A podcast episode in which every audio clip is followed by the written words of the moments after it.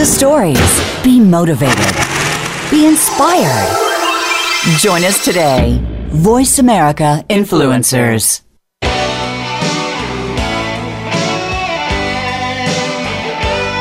Welcome to The Art of Significance with your host, Hall of Fame speaker, New York Times bestselling author, university professor, gold record songwriter, and award-winning athlete, Dan Clark. Get ready for engaging discussions with some of the most influential people in the world who will impart their wisdom, stories, and inspiration on why and how to achieve the level beyond success. Now here's your host, Dan Clark. Welcome to my show. I get so excited. I still am a professional speaker for the last 35 years, and I'm traveling the world, but I get excited anticipating coming on the air every Tuesday. And the good news is I have more and more people joining our tribe of listeners and loyal friends tuning in. And I would encourage all of you, please go to my website, danclark.com, and click on Receive Free Gifts and Training so you can join my tribe and connect off the air, connect outside of this particular radio show. And you can watch some of my crazy, funny videos and little movie clips. I went up into space on October 23rd, 2010. There's a 15-minute documentary on YouTube and on my website where you can kind of see my experience.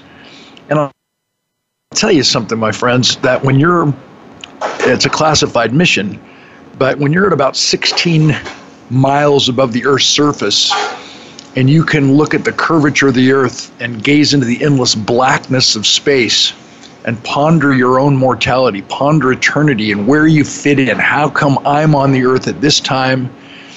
What's my purpose? It's amazing that when we landed after that close to 5-hour sortie, my life was forever changed. And that's why I'm so honored to have this radio show on Voice America, the Influencers Channel, because I take that word influencer so seriously. But with that serious monologue, let me get right back into my signature joke telling. We've got to laugh, and we've got to learn to take ourselves less seriously. So a man was sitting at a table in the bar, and suddenly two huge men came in the door, walked up to him, and beat the ever-living tar out of him, leaving him unconscious and in a pool of blood on the floor. The two men strutted out of the bar, and as they left, they stopped the bartender and proudly said, "When he wakes up, tell him that was karate from Korea and judo from Japan." In a few minutes, the guy regained consciousness, stood up, wiped himself off, finished his drink, and left. And later that day, the two men came back to the bar. And while they were drinking and laughing about what had happened that day, the same guy they beat up walked back into the bar. He walked straight up to their table and knocked both of them out cold. As he left, he said to the bartender, "Hey, fool, when they wake up, tell them that was a crowbar from Sears." What in the world does that have to do with anything I want to talk about on this 2-hour show today? Well, may I please say everything, because today is the 73rd anniversary of what is known as D-Day, when our American troops bravely and courageously stormed the beaches of Normandy, the coast of Normandy, France, and stormed specifically Omaha Beach and the beaches around it. And when we have an opportunity to come to June 6th every single year, it is so critically important that we make it more than a cliche to say that freedom is not free.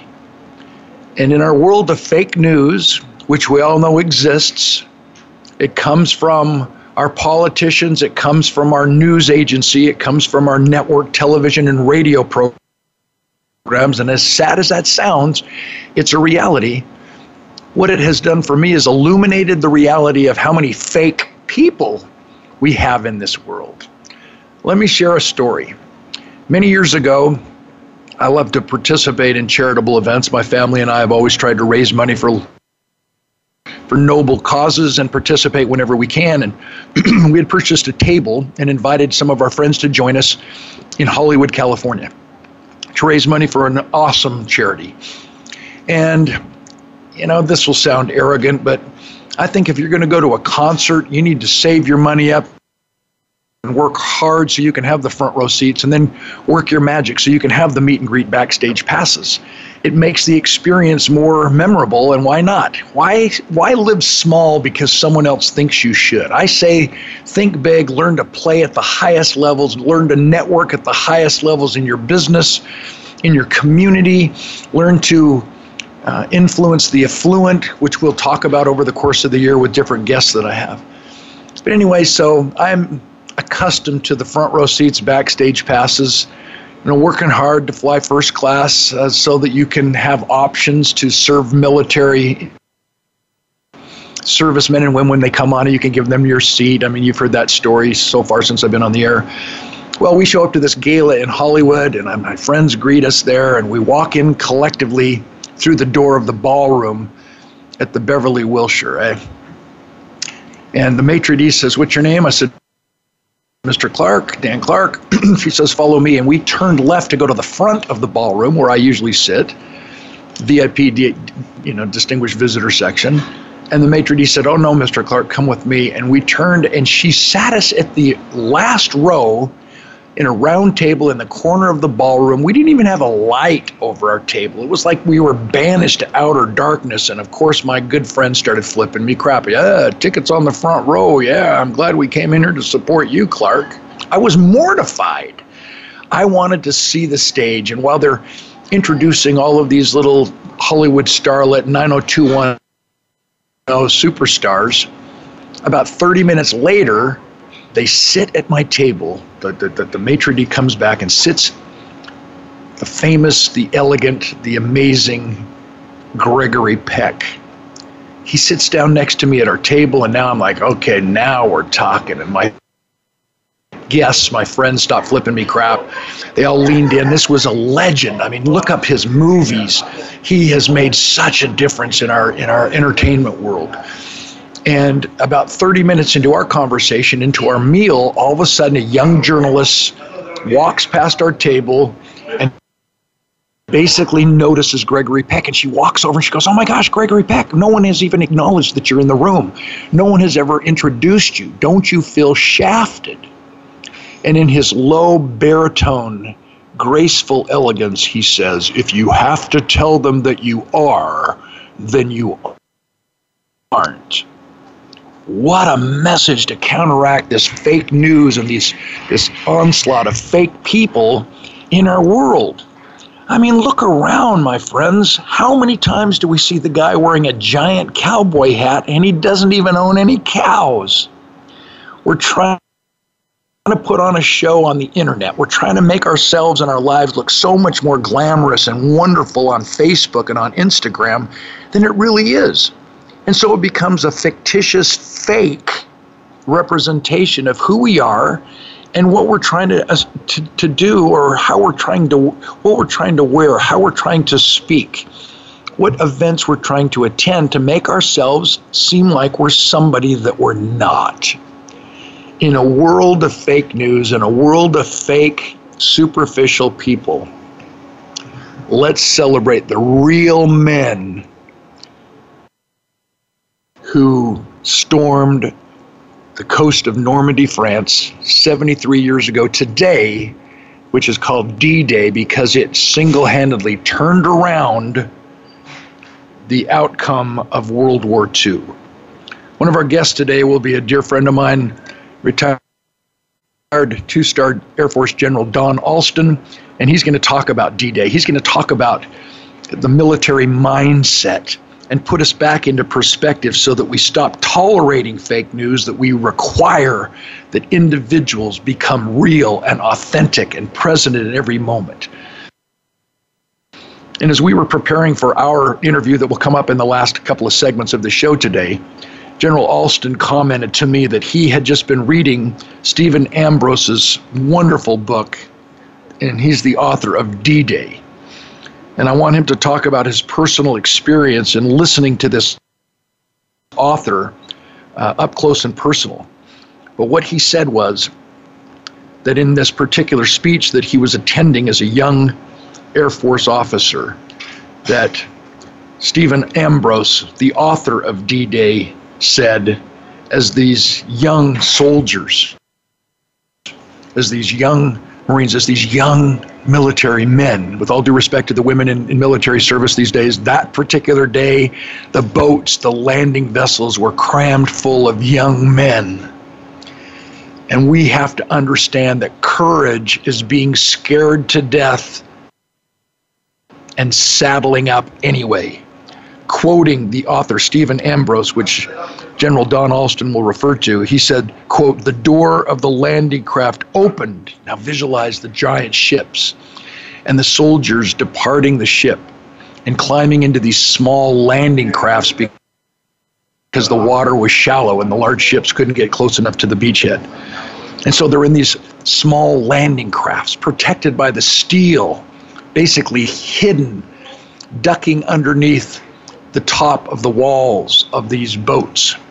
And when they landed and hit the shore, the front of the boat slams open so that they can depart the landing craft, run through the shallow water and onto the beach to face the onslaught of Nazi machine gun fire. And what happened, quote, "The door of the landing craft opened, and the captain stepped forward." Sorry. "And the captain stepped forward and was cut down. The lieutenant stepped into the breach, took another few steps, and was cut down. The sergeant then followed and took charge of the squad and moved a little farther to the beach, and then he fell." Ladies and gentlemen, 73 years ago today, 2,000 Americans gave the ultimate sacrifice. They gave their lives at Omaha Beach. Yeah, freedom is not free. I hope and pray today for all military families. And when you see someone in a military uniform today in an airport, in a restaurant, in a mall, on the street, if you know someone in your neighborhood, take the time to thank him and her for their service before self. Because my radio show has always been divided into three segments: the influencers from the world of music, how music influences our lives. Yes, as Trisha Yearwood made famous, the song Remembers When. We all have a favorite song, a wedding song, whatever the case may be, when we remember when we met our significant other, our spouse, our love of our life. We'll divide this show obviously into the three segments: music, the influence of music, the influence of inspirational individuals in our world. Today we have Steve Jennings, one of my dearest friends, one of the true heroes in our world, who, yeah, is a real man. And then, as I said, we will conclude our time together today, after all the breaks, intermingled with retired General Don Alston, who is one of my favorite human beings on the planet. So smart, so passionate, given so many years to service before self in our United States Air Force, and I can't wait to get him back on the show. As we start winding down to our very first break, may I just share something from my own personal life? Yes, I'm a songwriter. I've got some gold records in country music, and I'm proud of that. But one of the songs I'm most proud of, it's my best love song. Now visualize Faith Hill singing it, not me. And I want you to listen to the words, because in my mind, today is the 73rd anniversary of real men doing what was necessary. Storming Omaha Beach, the coasts of Normandy, France, to change the world forever.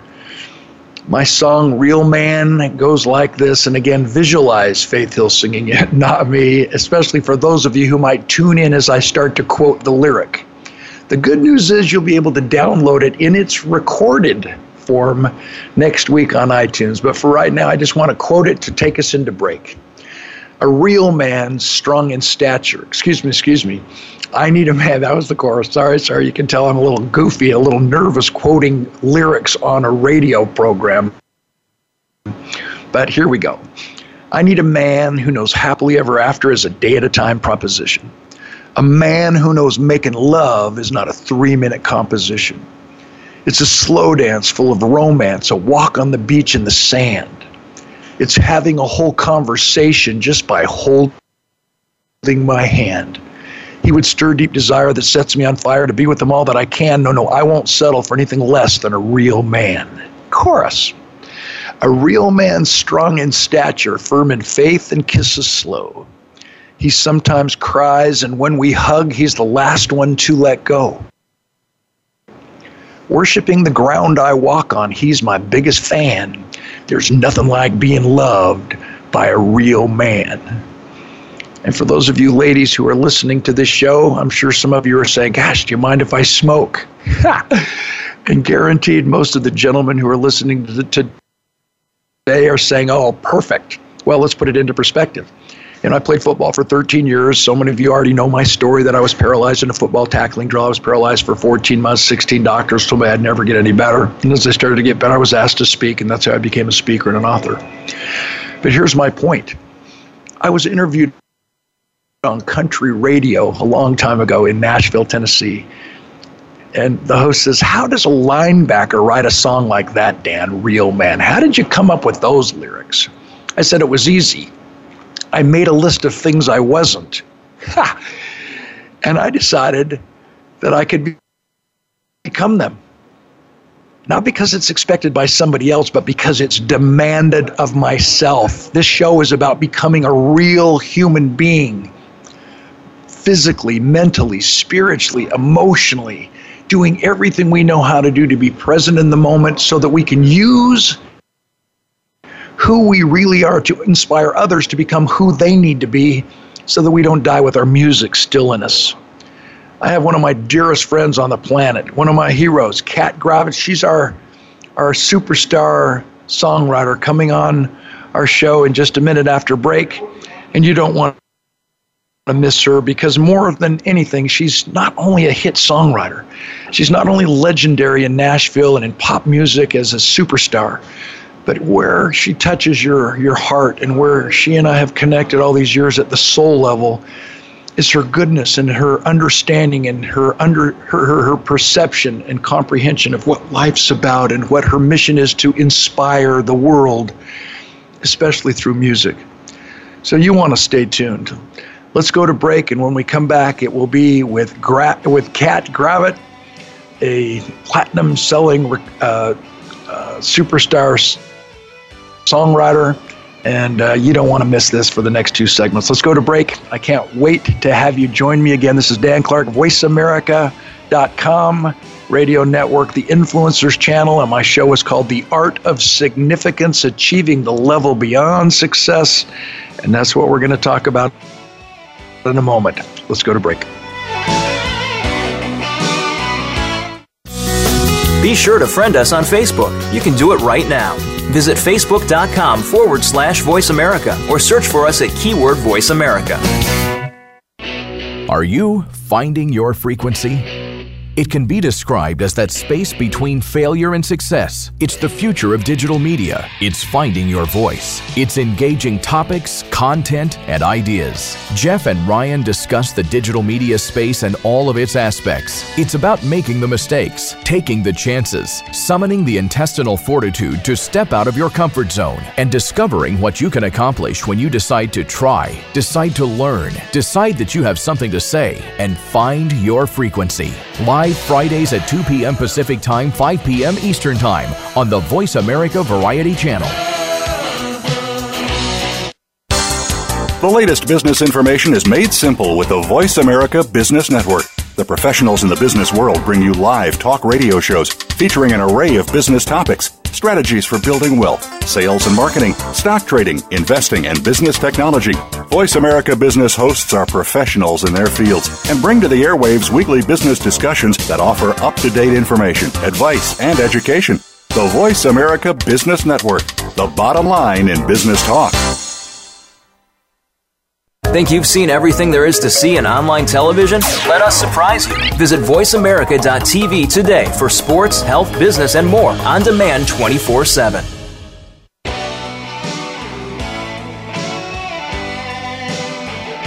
You're listening to The Art of Significance, featuring your host, Dan Clark. If you want to join in on this week's discussion, give us a call at 1-866-472-5795. Again, that's 1-866-472-5795. Or drop Dan a line via email to danclark@xmission.com. Now back to The Art of Significance. Here again is Dan Clark. Welcome back. And yes, we're in the first two, the second and third segments of my show, where I always highlight a hit songwriter, dear friends of mine, and one of the most important people in my life has been this amazing woman by the name of Catt Gravitt. And I know, Catt, you don't really realize, but when we do a show, obviously, you know, the licensing agreements that we always have to face and the hoops we have to jump through to get musical permission or permission to use certain music. Well, that guitar solo that brings you into my show is actually me off of my first album recorded back in 1983. So I only say that so that when I see you next time in Nashville, you'll suck up to me a little better than you usually do, because you know that I at least can, you know, can shred back in the day when my fingers worked. Anyway, I thought it was Joe Perry. Yeah, exactly. Thank you so much. Could you repeat that about 9 more times? That was my attempt, thinking I was, you know, Eddie Van Halen, but go for it. Anyway, listeners, before I allow Catt to share her amazing heart with us, let me just share with you a little bit about her. I could read 19 pages of her bio, but I've consolidated it down for our promo to say that Catt Gravitt is an American songwriter based in Twangtown, USA. Actually, it's called Nashville, Tennessee, where for over 20 years she has been a platinum-selling hitmaker with her current publishing deal with Razor and Tie. After graduating from Eastern Illinois University in journalism, Catt was signed to A&M Records in an all-girl pop group in Los Angeles. When the group parted ways, she moved to Nashville, where she wrote a song about a fire that injured her godson, that we're going to talk about in a moment, that was recorded by gospel music star Natalie Grant, which became a CCM #1 single, nominated for Gospel Music Association Song of the Year and Pop Song of the Year in 2008. Moving ahead, in 2012, Catt was named CSAC Songwriter of the Year, and over the time with hits including Where You Are, excuse me, for Rascal Flatts, Underneath and Runnin' for pop artist Adam Lambert, Honestly for Kelly Clarkson, Amen for Eden's Edge, Alone With You for Jake Owen, Love and Why You Wanna for Jana Kramer, and 8 of the 11 tracks with the producer credit on the debut album for rock band Sons of Sylvia. Like I said, you need to figure out on Wikipedia, go to her website, which we'll talk about before this segment is over, of how you can contact Catt, how you can download her songs, how you can join her tribe and follow her in her amazing life. But Catt, welcome to my show. I love you so. I love you, Dan. Thank you for that. I'm tired after hearing all of that. Well, I'm tired writing it. I'm like, are you serious? Now what else has she done? Okay, then what? Then what? Then what? I'm like, oh my goodness. Please, let's just cut to the chase, Catt. You and I met so many years ago, and for some reason, as we have certain individuals come and go into our lives, thousands, and sometimes in our experience, millions of acquaintances that come and go into our lives for different reasons, still, I'm sure most of our listeners will agree that there's just those one or two people that we seem to connect with immediately. And instead of trying to quantify and put into words why we connected so quickly and why we have this soul-to-soul respect for one another, I want our listeners to understand the story behind Catt Gravitt. Catt, excuse me, I can't even talk. The story behind Catt Gravitt, so that they too have an opportunity to connect with you in the same way that you and I have connected all these years. So let's just start back with your home life. I think that's so fascinating that you were raised by this incredible duo, and then you had to battle the influences of your brothers as well to stay afloat. Let's just talk briefly about this amazing upbringing that you had with your family. Well, I did have what some people would call what felt like a Leave It to Beaver childhood. I'm from population 3,000, a small town in Illinois, and the sign has never changed. And I think when one goes, another baby comes, and it's never been over 3,000. And So they miss you today. They're looking around like, "Where's Kat?" Oh my gosh, right. They hated when she left and went to the big city. That's right. They everybody's so supportive. But my parents just, I mean, honestly, looking back, maybe a childhood like a lot of other people, but I was sandwiched in between an older brother and a younger brother, and was just raised on a couple acres, but in a farm community. And my dad worked for John Deere his whole life. So when all these young bucks come in and talk about writing a country song about John Deere, I'm like, bro, I've got so much swag in my closet since I've been a little girl. My dad would take us down to the main headquarters in Moline, Illinois, and every time a new tractor would come off the line, he'd put me and my brothers in the giant wheel and take a photograph. So I knew every tractor that came off the line. And so here's this girl in a riding appointment, and I can hang with the boys writing me a country song about a tractor. I love it. Wasn't Joe Diffie the one that actually recorded John Deere or something? Who was the artist? Yeah, John Deere Green. So you should have written that song. You're kicking yourself that you hadn't really had that inspiration before that. I'm so mad. I still haven't had a hit with John Deere in the title, but I'm waiting for it. I'd like to do that for my dad. I love it. So let's talk about you. So you go away to school to Eastern Illinois University. You study journalism, and when did you discover that you could sing and perform? I think that's one of the great stories you've shared with me. Well, I've been writing ever since I was little. I maybe a lot of people have these stories too, but when I was in the 7th grade, my grandparents had a huge anniversary. I can't even remember what big number it was. They ended up being married for 67 years, and my parents are still together at 57 years. So I remember everybody was bringing a present, and I wanted to write them a song. So in the 8th grade, it was my first song that I ever wrote for them. I can't remember it to this day, but I just remember my grandmother, I printed out the lyrics, and for all the years, she lived to be 93, she just had it on the wall. And I think the pride with all the grandkids that she had, and she had a ton, just the pride and the joy of going in there and seeing that she thought it was good enough to put in a frame and put up on the wall, I think that just really stirred up everything. And I always wondered why I went into journalism, and I'm realizing now I actually headed towards news. I was co-anchoring a small college station in that little town, and truly loved and had a passion for news, but it was mostly with words, and wondered all these years, why did I major in journalism? And I didn't even use my bachelor's degree. And then you really look back in retrospect, and we really do use, you know, anything that's along our journey. And I like to tell a lot of young people that if you don't feel like college isn't for you, then go for being just the great entrepreneur. I think it's wonderful. My brother was the first one that he said, I'm going to be the first one in the family to throw down the $1 million check on the table. And he did, and he didn't graduate from college. So I honor anybody that's out there, and if they ever feel less than that they don't have a bachelor's degree or an education, that's ridiculous. So there was just something about it for me, the finishing of it, the discipline. And I'm looking back now and realizing that I do use it. And words are words. And if you're going to be any sort of a writer, you know, we need words. So and you keep writing. I mean, well, I remember my first song started on top of Old Smoky, all covered with snow. I lost my best bird dog by aiming too low.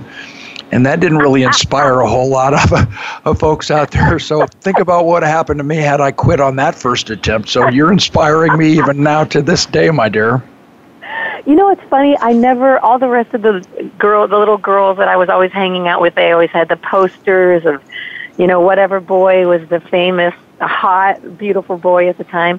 And all I cared about was the song. I never remembered the artist. I was terrible at the game when somebody said, who is that? When something was playing on the radio, I only knew the song. So at a really young age, I just was obsessed with the song. And again, you know, we are nothing as songwriters without the artist, but I never really focused on just honing in on one artist. It was just always about falling in love with the song. And so, you know, the seed was planted, and I've got a 2-year-old that I'm raising, and I'm sort of watching now to see. I mean, it does become very evident about passion at a really young age, and it did with me. Yes, ma'am. Let's go to commercial break, and let's come back. You don't want to miss Catt's explanation of her first hit, as we shared in my intro, that there was a tragic accident, and from that she was able to coin a powerful song that allowed those involved to heal. Music's not only entertaining, music is the healer of the heart. Music connects the head with the heart. It soothes the soul. Let's go to break, and we'll come back. We're talking with Catt Gravitt, platinum-selling songwriter, dear, dear friend, humanitarian, awesome mom, amazing human being. And we'll be back in just a moment to hear her story about her first hit. And then I want to talk to you, my dear, about your battle with a brain tumor and how you've not only emerged as that phoenix from the ashes, but now what you've learned from it that you now inculcate into your music writing that will continuously change the world. Is that fair, my friend? Yes, my friend. Okay, so let's go to commercial break here, and I will see if I can get my engineer to pull the plug, and if he doesn't write, that's no big deal. We will. Okay, I'm ready. Thanks, brother. Okay, let's go to break right now, and then we'll come back with Catt Gravitt. This is voiceamerica.com, the Influencers Channel.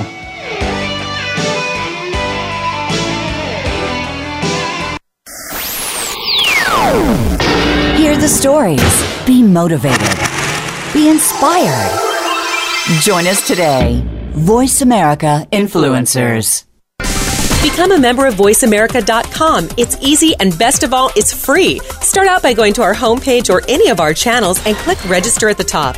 Once you've created an account and signed in, you can create your own custom library, opt into our newsletter, search by show, host, guest, or topic of interest, or browse millions of hours of content across all of our Voice America radio channels. Membership gets you more. Visit VoiceAmerica.com today to get started and tailor the listening experience to your taste. Dialogue is the single most powerful leadership tool we have to make a difference in the world. Leading Conversations with host Cheryl Esposito creates a place for that dialogue. Tune into the Voice America Business Channel every Friday as Cheryl hosts new conversations among leaders from around the world in business, government, art, economics, and social change. We'll explore big ideas and everyday actions and learn how their own leadership has led them to discover a newfound sense of possibility in the world. Leading Conversations with Cheryl Esposito, bringing big thinkers together in conversations that make a difference, right here on the Voice America Business Channel every Friday morning at 10 a.m. Pacific Standard Time. Influence is often inherited, but more often created from our actions. The Voice America Influencers Channel brings together those who are creating and leading the way, and those who will create the road from nowhere in the future. Being an influencer isn't always about being the most important person in the world. It's about being the most influential person in the world around you. A better manager, a better friend, a better marketer, or strategic planner. The Voice America Influencers Channel is about becoming better and earning influence. Be an influencer. Join us today. This is the Voice America Influencers Channel. Be inspired.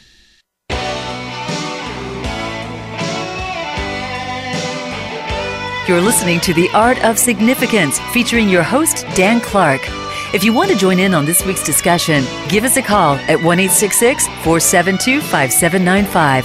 Again, that's 1-866-472-5795. Or drop Dan a line via email to danclark@xmission.com. Now back to The Art of Significance. Here again is Dan Clark. And my guest is Catt Gravitt, a platinum-selling hit songwriter, dear, dear friend of mine, one of the most amazing human beings on the planet. Catt, as promised when we went to break, yes, ma'am, talk to me about your first hit song, and it's almost sacrilegious to call it a hit song that was so important in your life and in the lives of your friends and family members as a tool of healing. But will you please share that story about how, what happened, and then how you rose to the occasion to write a song, to do what you could do using your God-given talent to help everybody heal through music? Well, what happened was, it was probably at that point one of the greatest tragedies that I had ever walked through. And one of my best friends was a single mom, and her son was 6 years old, Ethan. And they came to visit my fiance and I to his hometown, and they decided to come from California to West Tennessee. And his parents lived on about 600 acres at the time. And we had a beautiful Thanksgiving, and had a bonfire at night and just sang a bunch of songs, and he played the guitar, and it was just Ethan, living in California right outside of Los Angeles, had never been exposed to just this kind of open land to just do as he pleased and just run forever, so to speak. And the very next day, I was packing in the back of the house, just getting ready to leave, and evidently the embers of the fire were still going, very, very small, but Philip's father poured what has always been just diesel, not gasoline, and just sort of always used to calm down the embers. There must have been some drops of gasoline in it, and it combusted at the moment that Ethan was sort of running around the area, and he had on a down vest, and it caught on fire. And I heard the screams and came running out to a little 6-year-old, literally his body on fire. And my fiance put out the flames as best as he could. And we obviously rushed into the hospital. And we were at a small-time hospital, and they said, "Don't worry, he just has first-degree burns." And I knew that it was much more serious than that. And we life-flighted him out of there to Vanderbilt. And when we arrived, the head plastic surgeon in the burn unit, who's now become a dear friend, sat us down and said to prepare that he probably wouldn't make it through the night. We all used so much prayer. People came in from all over, and to just be a witness of how a group of people focused in on the good of another human being in prayer, so that I was allowed to witness this. Ethan survived, but 49% of his body was burned. And through all of this, I wanted to be with her, my best friend, through this whole daily situation, because it's one of the toughest units, as anybody would know that's been through this in the hospital. And so I quit through the kindness of my publisher. I stopped for 4 months and went through every series of operations. There were 18 operations in that small amount of time, skin grafting, you can imagine. And he survived, and he is 17 to this day, and we have actually, we wrote a rap song together. He's very quiet and came to me and asked if he could try, and turns out that he had a whole lot to say. So we wrote a song called Fire that is mind-blowing to me when we were sitting in the room. And the very first song that I wrote coming out of the burn unit was with my friend, my friends Jim D'Addario and Tom Hardwell. And we sat down, and that was the first song I wrote, was a song called In Better Hands. And Natalie, it was on hold for a really big female country artist. And I got a phone call. I was at a studio, and this woman named Natalie Grant called, and at the time, I didn't know who she was. And I kind of put my hand over the phone and asked anybody if they knew who she was. And she said, I've heard this song. I don't really cut hardly any outside songs or record any outside songs, and I'm doing this. And I respected how, you know, a lot of times you have to beg somebody to cut one of your songs, to record one of your songs. But I said, well, somebody else has it on hold. And she said, well, I'm recording it. And I really, after a while, I thought, you know what, I appreciate this. And I think I was just so stunned from what was behind that song. And she said, is there anything that you want me to know before I stand up at the microphone for inspiration?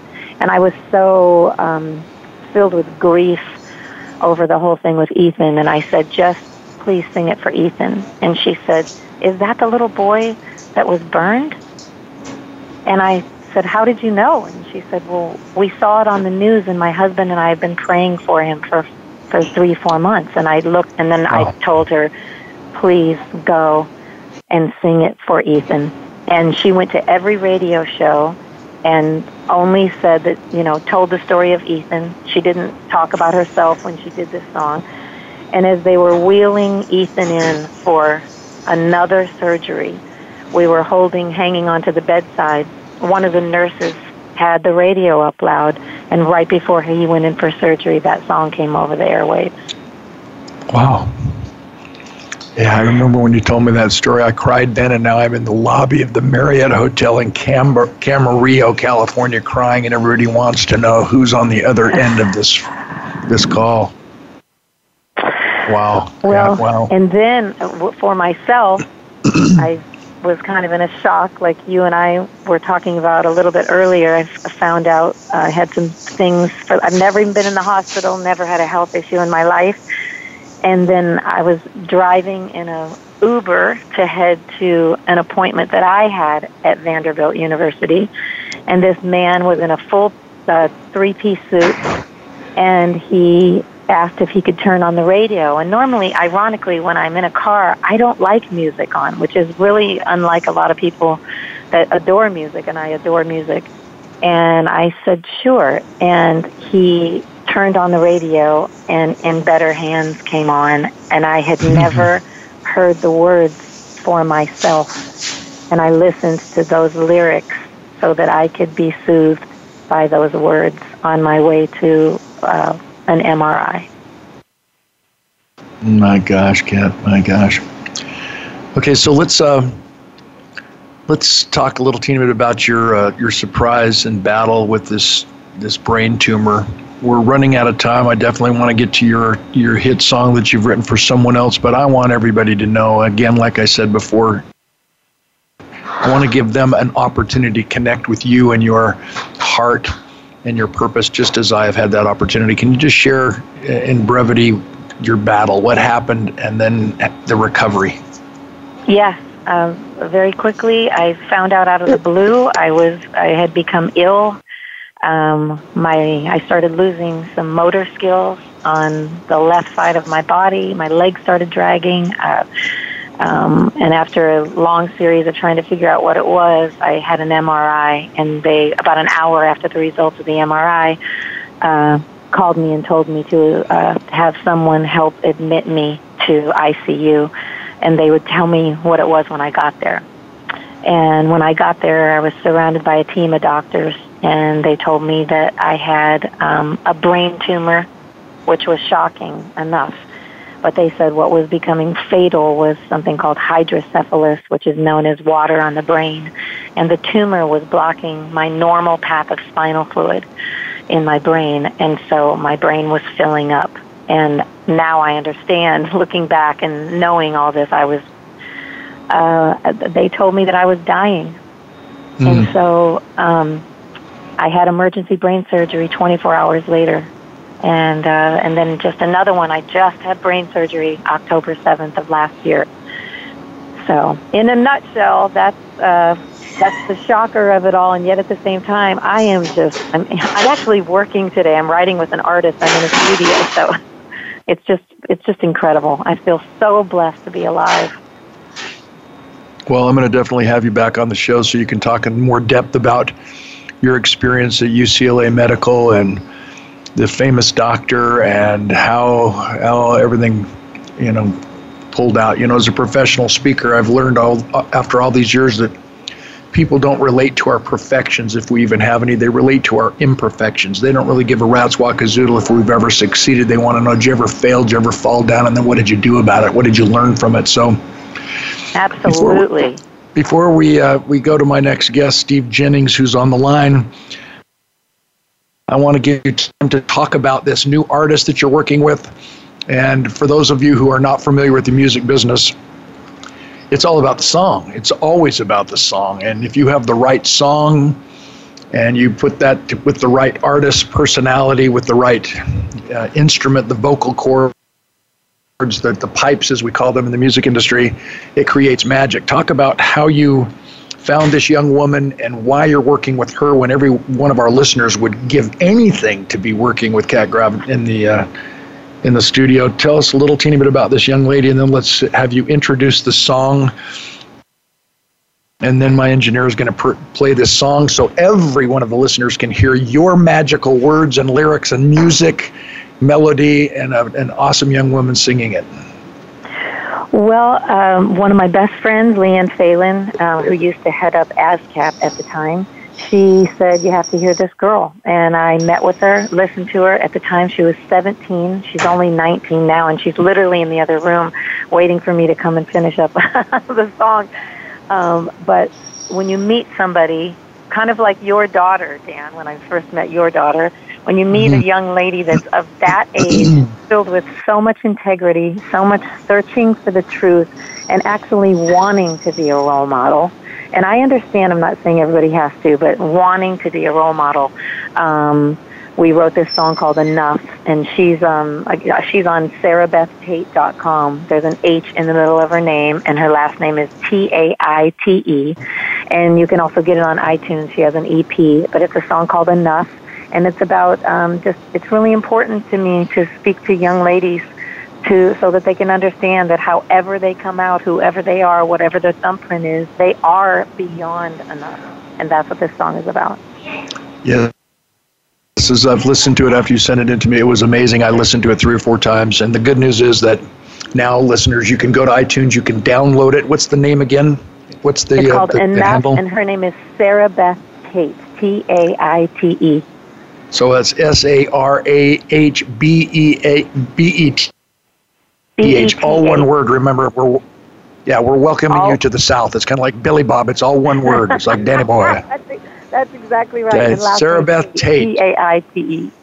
Okay, Catt. Let's go to the song right now, and just know how much I honor you. I love you. I'm going to have you back on the show as soon as you will have. Dan, I'm begging you. I'm begging you. You have a great day, and tell Sarahbeth she's a fortunate young woman. I will. Love you, my friend. Have a beautiful day. Thanks. You too.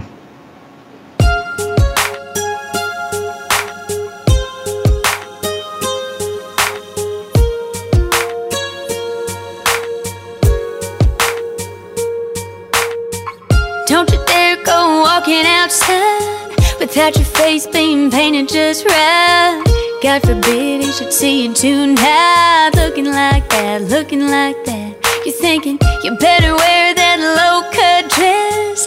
Less is more is what the magazine says. Cosmopolitan says a lonely like you. Looking like that, looking like that. Wipe it off, the lipstick and the fear. Strip it down and stand in front of that mirror and let me hear you say, I'm enough, no matter if he likes me. I'm enough, no matter what they're telling me. I'm enough, as long as I believe I'm enough, enough, enough. I've had enough of not living in my own skin. Had enough of not liking what I'm born with. Wondering if I'm ever gonna be enough, enough, enough, enough, enough. Backseat of his rusty old Chevy. You really like him, but you just ain't ready. And you know if you want another girl will give it up, give it up. You know it doesn't matter, best to let him go. Don't you be afraid to tell him that you wanna go home and tell yourself, I'm enough, no matter if he likes me. I'm enough, no matter. He's telling me I'm enough, as long as I believe I'm enough.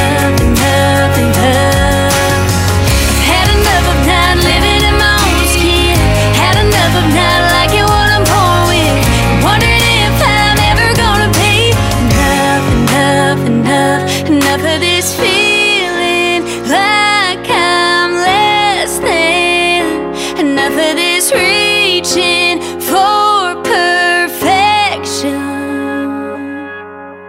I'm enough no matter if he likes me. I'm enough no matter what they're telling me.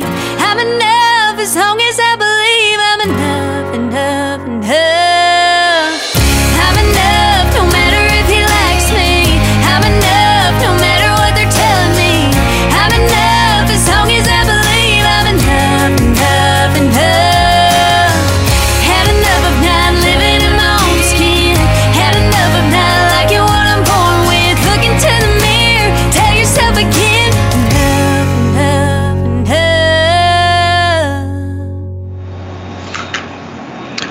This is Dan Clark on VoiceAmerica.com, Influencers Channel. My show is called The Art of Significance, and you just heard a magnificent song written by platinum-selling hit songwriter, my dear friend Catt Gravitt, and it was performed by her protege, her amazing young lady recording artist, Sarahbeth Taite, available to download on iTunes.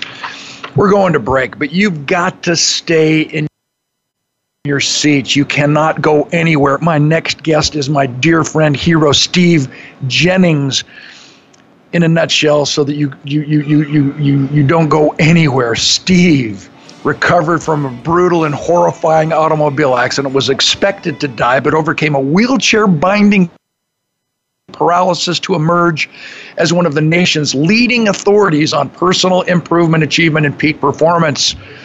He's a United Nations ambassador. The guy is a stud muffin, hunk of burning love. And as we began this show talking about real men, I guarantee, my friends, of all the millions I've met, the thousands that I know, the hundreds that I call friends, Steve Jennings is a real man. Let's go to break and come back with Steve Jennings. Don't go anywhere. This is Dan Clark, VoiceAmerica.com.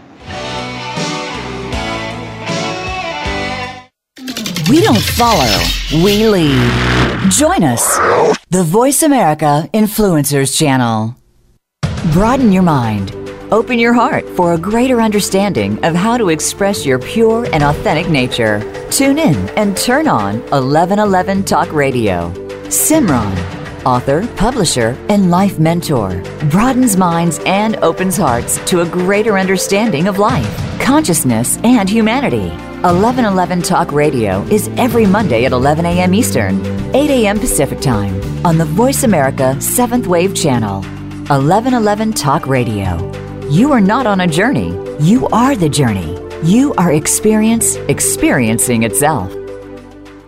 Have you had a chance to check out Voice America's online magazine and blog, Press Pass? If you love our hosts and shows, check out articles that give an even deeper perspective, plus topics about health and fitness, movie reviews, philosophy, business tips and tactics, spirituality, positive thought, current events, and even more about your favorite host. It's just a click away at vapresspass.com. That's vapresspass.com. VA Press Pass by Voice America. All access, all the time. This is the Voice America Influencers Channel. Be inspired.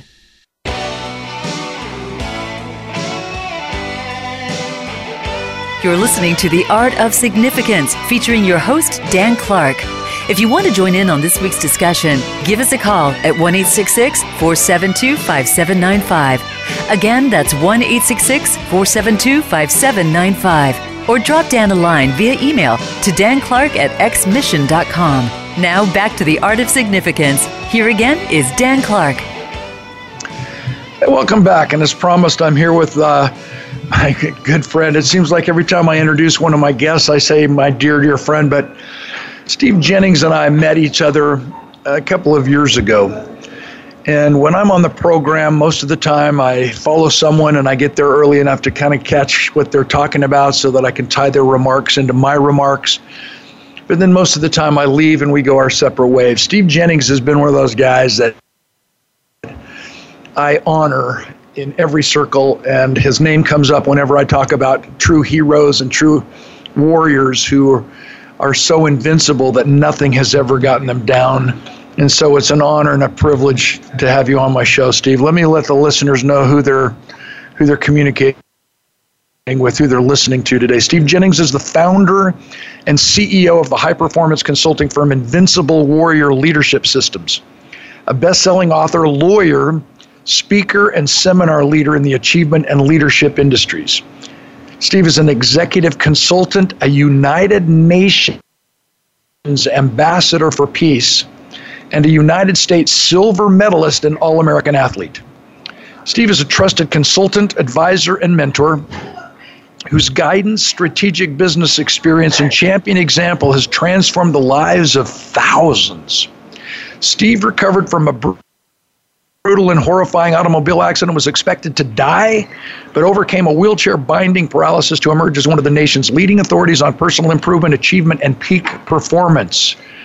Steve provides people and companies with the experienced direction to overcome the odds and win in business, finances, health, relationships, and in life, all infused with his unique, tough love, invincible warrior leadership style. Welcome to my show, Steve Jennings. How are you, brother? Dan Clark, the great man. I'm so pleased and I'm proud to be with you today, that we could find this time to be together. But you know, Dan, I want to say this. As I was, patched in, hooked in with your audio engineer there just a bit ago, I came in the tail end of your earlier, interview with, I believe, it was Catt Gravitt.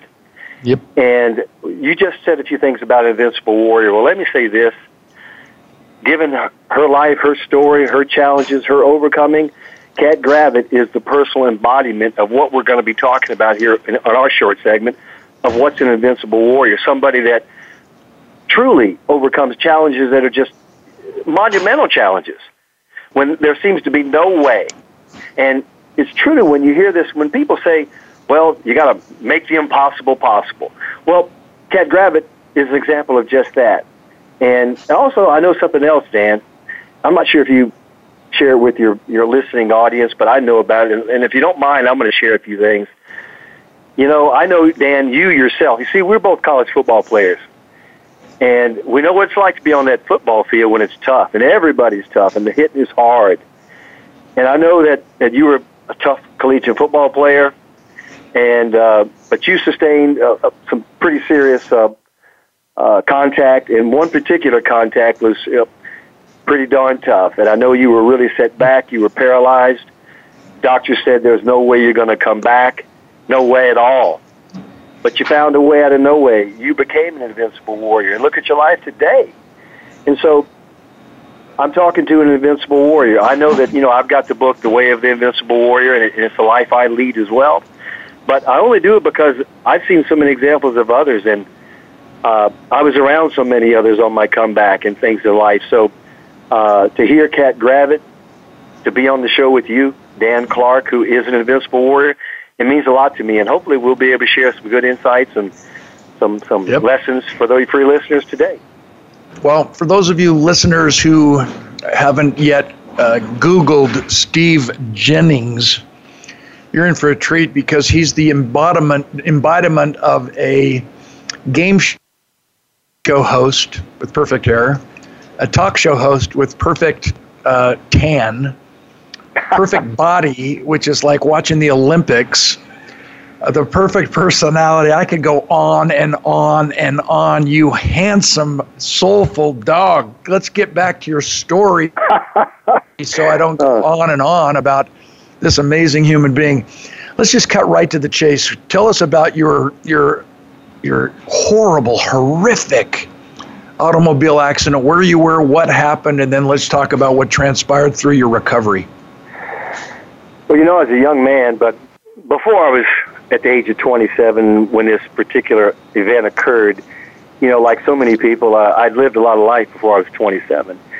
And a lot of that life before 27 prepared me in the best way that I could possibly be prepared for what I was about to experience in this particular event when I was 27. I was in Germany. I was in East Germany back then when they had the Iron Curtain. And I was living in Europe at the time. I just was there on a Sunday just wanting to, just do a little traveling. And I got a particular visa that would allow me to go across Checkpoint Charlie into East Germany. And while I was there, I was just, you know, going on the other side into that very different land, being in East Germany at the time. And a particular event occurred. Like I said, I was just driving down a country road and about 20 kilometers outside of East Germany there, and I was struck immediately without the opportunity to have any kind of evasive action by an old World War II looking farm truck back in the day. And that truck smashed into me, crushed my vehicle, crushed me in it. I was bent, mangled, twisted. It was a real tornado that I was in. And thing is, when the paramedics and support personnel got there, they found my body. They checked my vital signs. I was covered in blood. I was crushed. I was just mangled there, and had no heartbeat, had no respiratory function. And so they've seen these types of accidents, these events before. So they just covered my body with a just kind of old blanket sheet there, and they went on to tend to the people that had smashed into me. But thing is, they came back about 15, 20 minutes later, and as they were walking by, one man took a look back, and he thought he saw that sheet move. He wasn't sure, but he took a look. He stopped, took another hard look, looked back, said, "My God, that sheet's moving!" So he screamed, yelled out to those other men. They ran back over the vehicle. What had occurred, Dan, was somehow, some way, my heart had started beating again, just a little, and my arm had twitched underneath that sheet, and that man saw it. Somehow he saw that sheet move, so he pulled that bloody sheet off me, and they checked my vital signs again. Somehow I started back up again. And may I interrupt you for 1 second? Let me interrupt you, Dan. Let me interrupt you for 1 second, and then continue. For the listeners, how many times do we walk past people and don't notice when we can make a difference, when we can be of service? How many times could we have a positive influence in someone's life? In your case, a life-changing, a life-saving experience. I just wanted to point that out, that one of the messages that I've always gotten from you every time we talk, every time I've watched you speak, and every one of our listeners who has access to any meeting planner, or if you are a meeting planner, you need to bring in Steve Jennings as your keynote speaker, as your consultant for the day, because what we need to be reminded about, bro, is our responsibility to use whatever talents and influence we have to help heal the world, to help save the world. And that's one of the first parts of your amazing story that always rang true with me. Whoa, what if the person hadn't have been aware of making a difference? What if they weren't situationally aware of an opportunity for them to reach out and save someone's life, in your case, you under the sheet? So please continue on. I just wanted to point that out, that that's one of the most powerful parts of your story for me. You know, what you just shared brings a memory of a friend of ours, the great Les Brown. And I was able to speak along with Les Brown, and he referred to the looking back at the sheet, that particular one man. He saw it as a message and a metaphor for a lot of people to take another look. Take another look, and to look more deeply, more insightfully into things, to help others, and to see where they could use your assistance. Use your help, your words, your heart, anything to lift them up. It's something. If people on this earth, and we should all know this message, but if we just took enough time to care and just continue that care around the world for others, true care, if we did just these simple things in life that we all know to do, but somehow, some way we get caught up in our own lives and we just don't seem to do it or do it enough or do it when that time could be just right to take another look for somebody's life, it could change so much for people's lives. There's so many points, and we only have so much time, but with people that are invincible warriors, how I like to term what an invincible warrior is, when they find a way out of no way, they overcome the impossible, they make the impossible possible. They do these kinds of things. Well, once you do that, you understand how important it is, you know, to share your life and share your message with others, you know. You see, when somebody's able to be prepared and ready, mentally, physically, emotionally, to effectively and successfully transform their weaknesses into their strengths, not just, you know, say the phrase, weaknesses into strengths, but go through these challenges where you do indeed are faced with this incredible challenge of turning your weaknesses into your strengths. And then you defeat the odds. You break through the barriers, and you take action to live your life of purpose. Then you realize sustained success in your life. And then you move on, and then you're able to achieve dreams in your life. And these are the things that you've got to do in life. Yep. So let's get back to the sheet. Let's get back to the first responder who was aware, who looked back. And let's take it from there to today. Well, wow. You know, I'll just say this. It's hard to really explain the level of unconsciousness or consciousness at that time. I mean, I had brain injuries, you know, and my skull was fractured. I had my body, internal bleeding, paralysis, my neck was broken. You know, so many things. So it wasn't as if I was alert and aware, but I did know a sense. I did have a sense of, if you want to call it consciousness, while I was unconsciousness, of all that was around me, and I knew that this was a challenge. And even when I was in the hospital, intensive care, I was in a coma for 32 days, and I could share with you a little about being in a coma, but I don't want to spend a lot of time on that, but I do know this. If anybody's listening, if you have a loved one, those that you care about, that are ever in a coma, know that there's a pretty good chance they hear you. Hmm.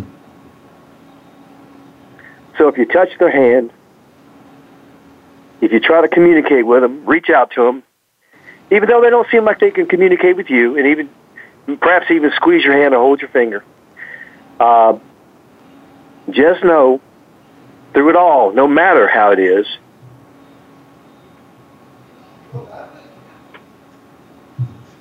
that's amazing, Steve. There's a good chance to hear you. That's so critically important. Wow. That's the truth. That was my truth. So when they Dan, beyond being in the coma and coming out into like 6 or 7 weeks in a kind of a foggy type of a haze coming back, it took me a long time to come back. I'll just say it took me, I was in a wheelchair, it took me years to come back, it took me 4 years to learn to walk normally again. And then I just kept going beyond that. And Dan, both of us, I'll say it to our audience, we're both athletes.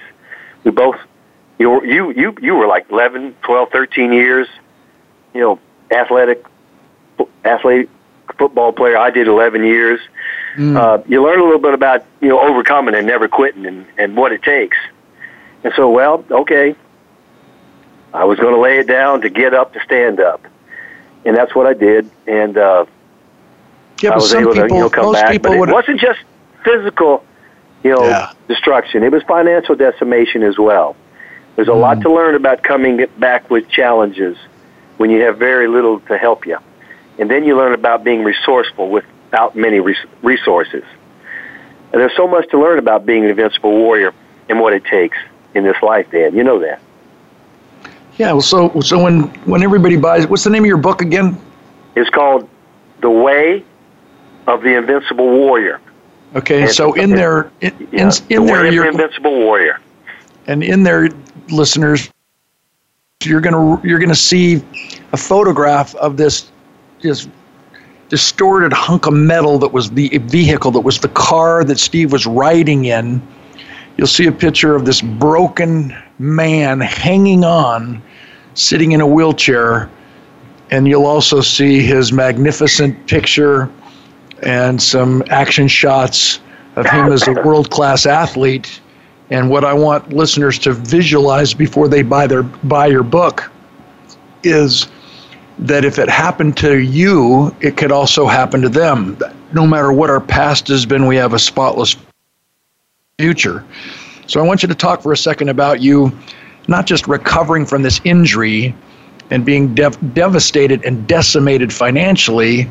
Talk about what you did mentally and emotionally to not only recover from your physical and emotional paralysis. Both of us were paralyzed physically and emotionally. But why did you keep going to become a United States silver medalist and an All-American athlete? Let's talk about that for a minute.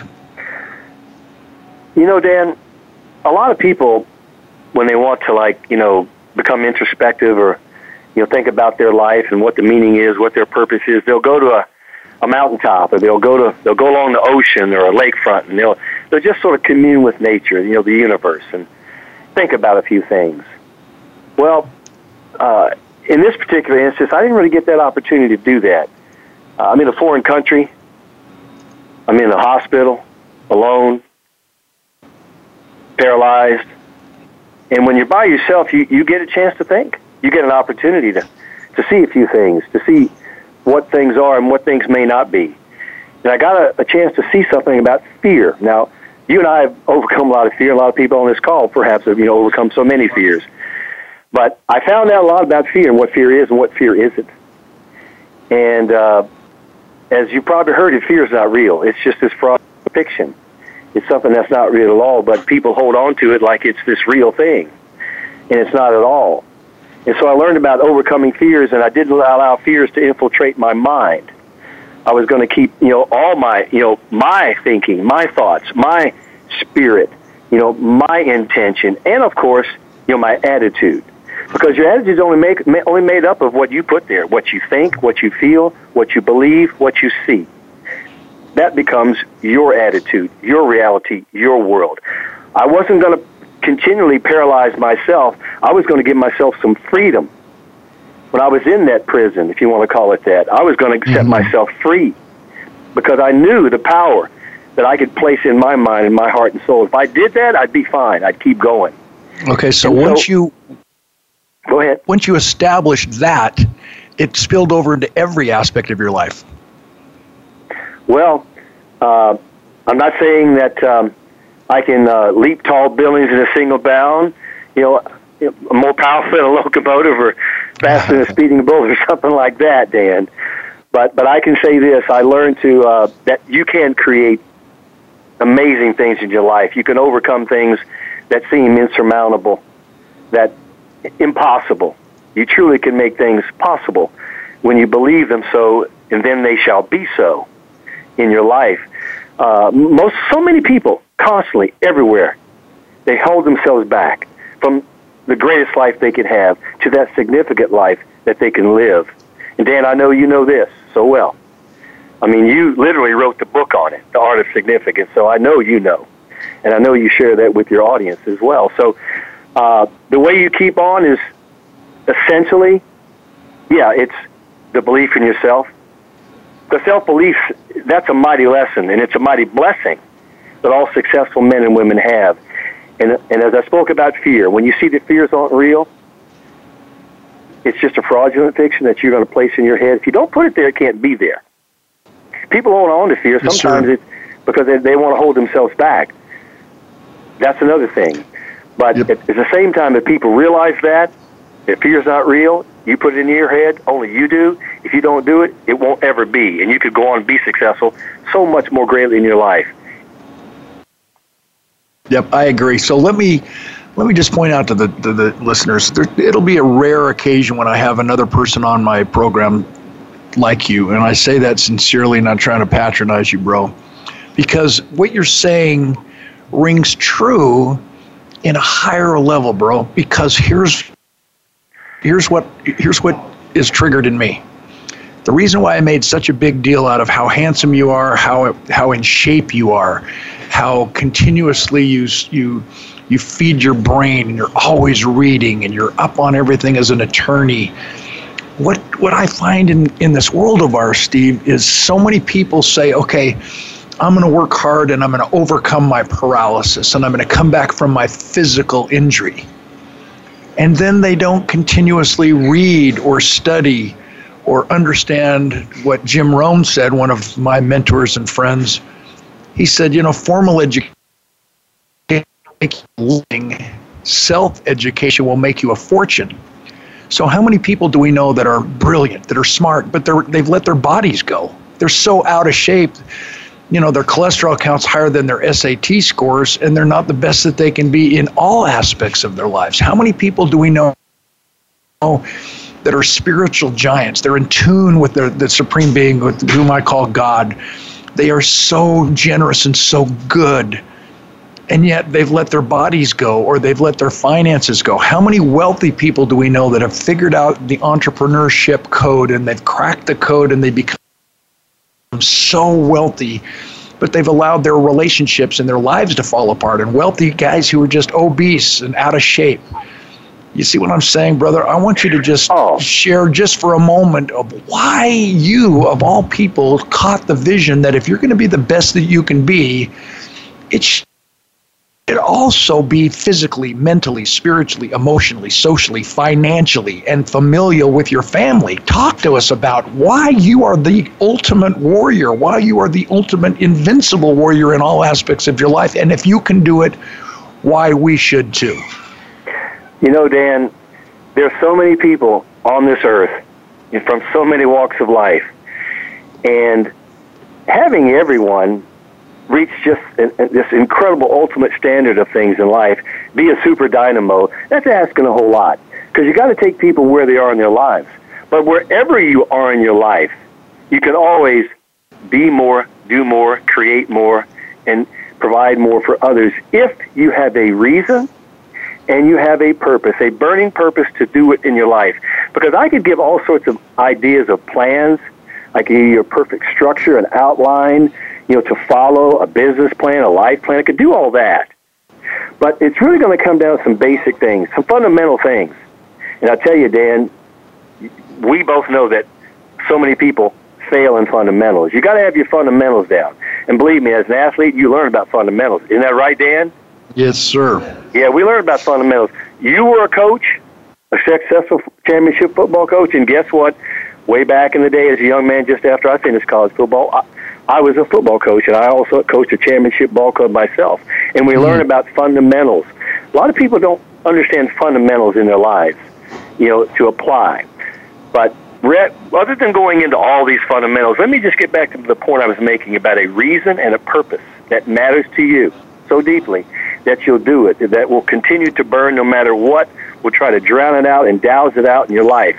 If you've got that burning desire, what it takes to, like, I'm going to continue on, if you've got that in you somehow, some way, then you will find a way. But people have to have it first in order to, you know, get over and get past those barriers, scale the mountains, you know, do these kinds of things. And so people have to, they're going to have to search deep. That's really where it's going to be. They've got to do that first and foremost. What matters to you? Does it really matter? What is a lot of people today? I hear it's kind of trite to say, but you know, like say, what is your why? You know, do you have your why? I mean, you hear that so much, but really and truly, you got to have, well, why? Why do I want to? What matters to me? Does it really? Does it care? Do I care about me? And you're talking about people's health. You touched on that a few times. You mentioned it just then. And yes, you know, I believe in health and I believe in fitness. And yes, I'm the United States silver medalist and I do all these events and physical stuff and all of that. But the thing is, it goes down simply to people. A lot of people are wealthy, but they're extremely poor, you know, with their health. A lot of people maybe just have enough money, but they may be also poor in their health. The thing is this. It's personal management. It's life management. If you're a better personal manager of your life, you know, along with your finances and your health, you know, and your work and your family and your faith, if you can be a better life manager, you have better life management skills. And of course, you know, I share so much this with in my teachings, in my courses, in my, you know, seminars, in my speaking, you know, my consulting of how you go about it. But because people need a roadmap. And by the way, the book, my book, The Way of the Invincible Warrior, it's a powerful roadmap. It's a manifesto of this is how you achieve in life. It's there. It's all in that book of how you go about it. This is your roadmap. And I want to be the first one to testify on my show that it influenced me. It took me, I've been a professional speaker for 35 years. The Invincible Warrior took me to the next level. No matter where you are in your life, it will inspire you and give you the tools and benefits that will last a lifetime, the techniques, the step-by-step proven process to take yourself to the next level. Steve Jennings, my guest, tell us how to get a copy of Invincible Warrior. Tell us how we can get a hold of you and join your tribe. Well, you can go to, most people don't get books on eBay, but right now you can get it on eBay for sure. At this very moment, I've got an issue, don't like saying it, but it's the way it is. There's kind of an issue somehow with my account on Amazon, but you can also get it on stevejennings.com. You get it on invinciblewarriorbook.com, invinciblewarriors.com. There's lots of ways you can get the book, The Way of the Invincible Warrior. I just had a young guy, 23 years old. I'm sorry, go ahead. No, I was just saying, how can we get a hold of you to bring you in as a keynote speaker and as a consultant? Oh, well, again, you can just go to stevejennings.com. There's contact information there. And as far as an email, steve@stevejennings.com, it'll certainly be routed to me, and I will get it. But it's at stevejennings.com email address. That's a quite direct and quite simple way to do that, Dan. Okay, brother. Hey, I want to have you on again. You inspire me again. I encourage every listener to track down my guest, Steve Jennings, because he, as I said, he inspires you to be the whole person, not just be good in one aspect of your life. We can all do that. Gosh, I got a great body, but your personal life's falling apart. Gosh, I got a huge bank account, but your body's falling apart. Regardless of what the case may be, Steve Jennings is my inspiration to be the whole man, the real man that we talked about at the beginning of the show. Steve, I'll have you back. I'm sorry we ran out of time. I got another guest coming on with General Don Alston to talk about what happened at D-Day when we stormed the beaches of Omaha.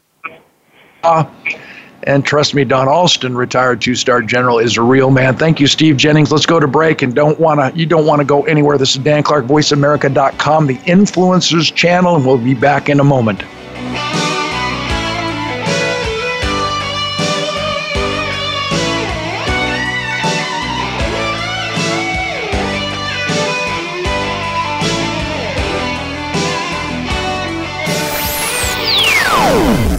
Hear the stories. Be motivated. Be inspired. Join us today. Voice America Influencers.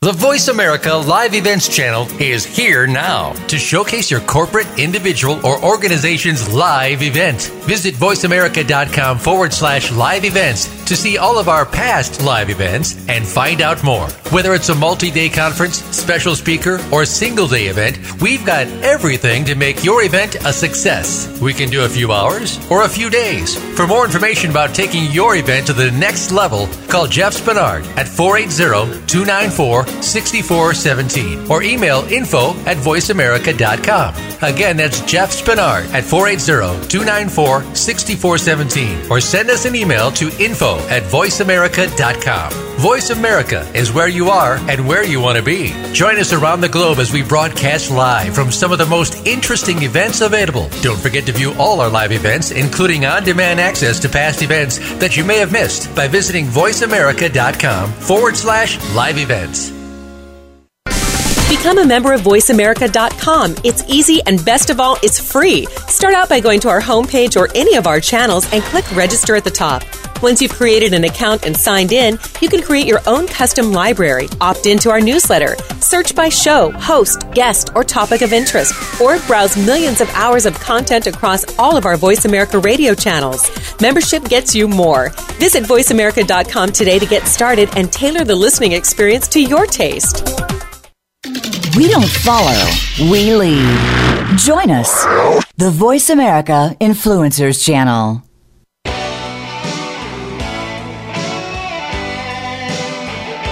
You're listening to The Art of Significance, featuring your host, Dan Clark.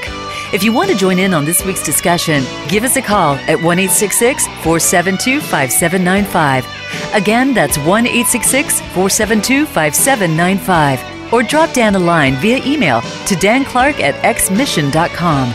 Now back to The Art of Significance. Here again is Dan Clark. Welcome back. If you've been on my show on this frequency, on this station for the last hour or so, you've heard my guest with Catt Gravitt, who's one of my dear friends, platinum-selling hit songwriter, and the influence that music has in our lives.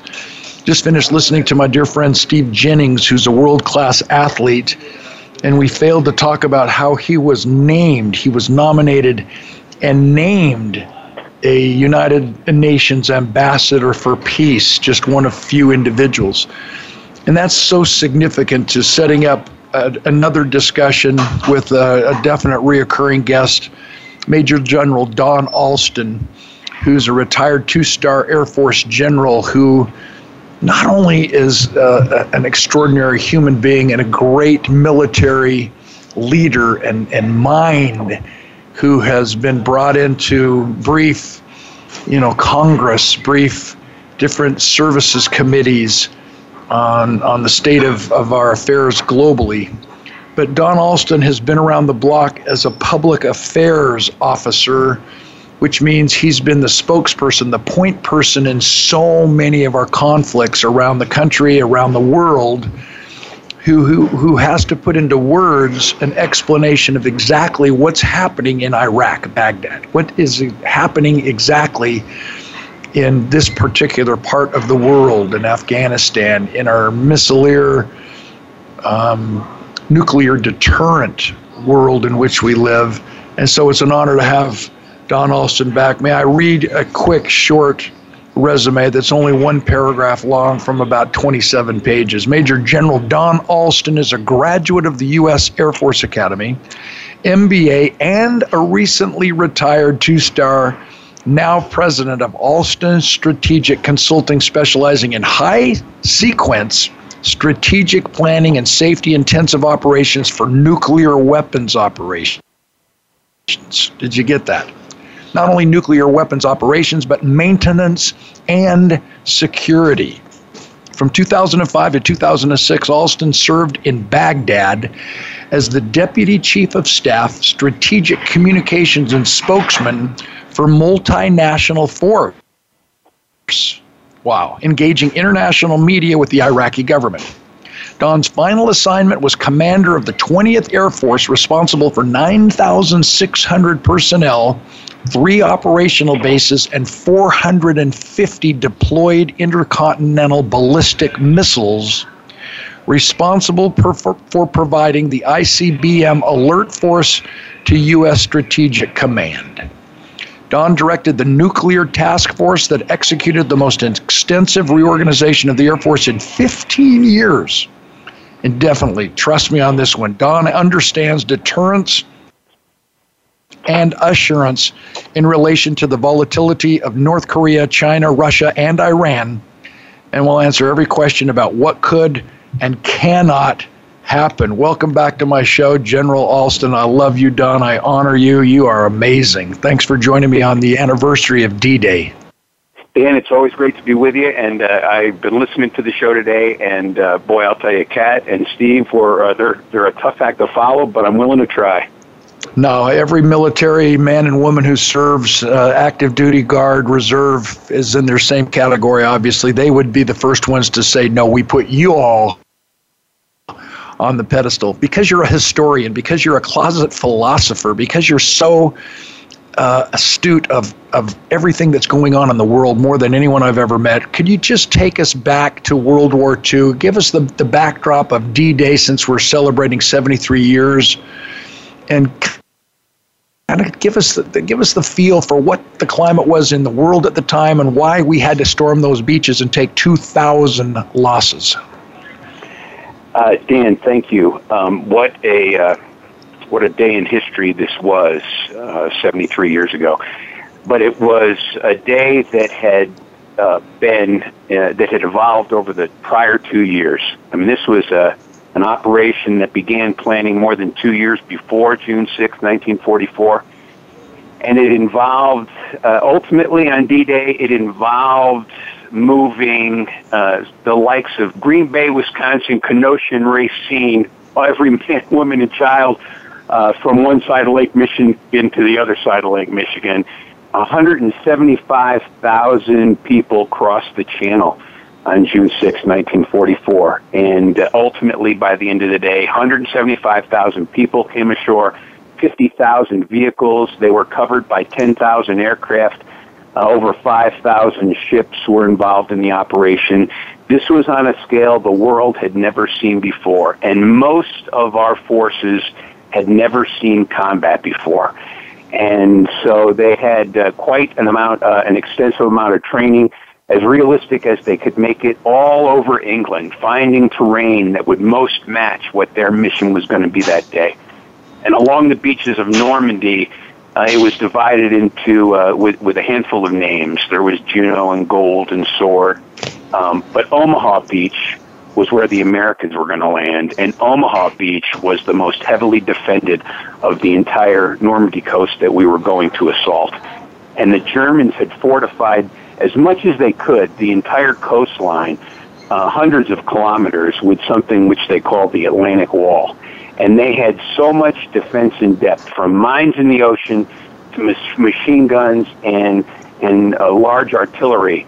And our folks, our troops, the Americans, storming the beach at Omaha Beach, they had to take on the brunt. And like any other major military operation, you depend on really good planning, but it all goes away when you have contact with the enemy.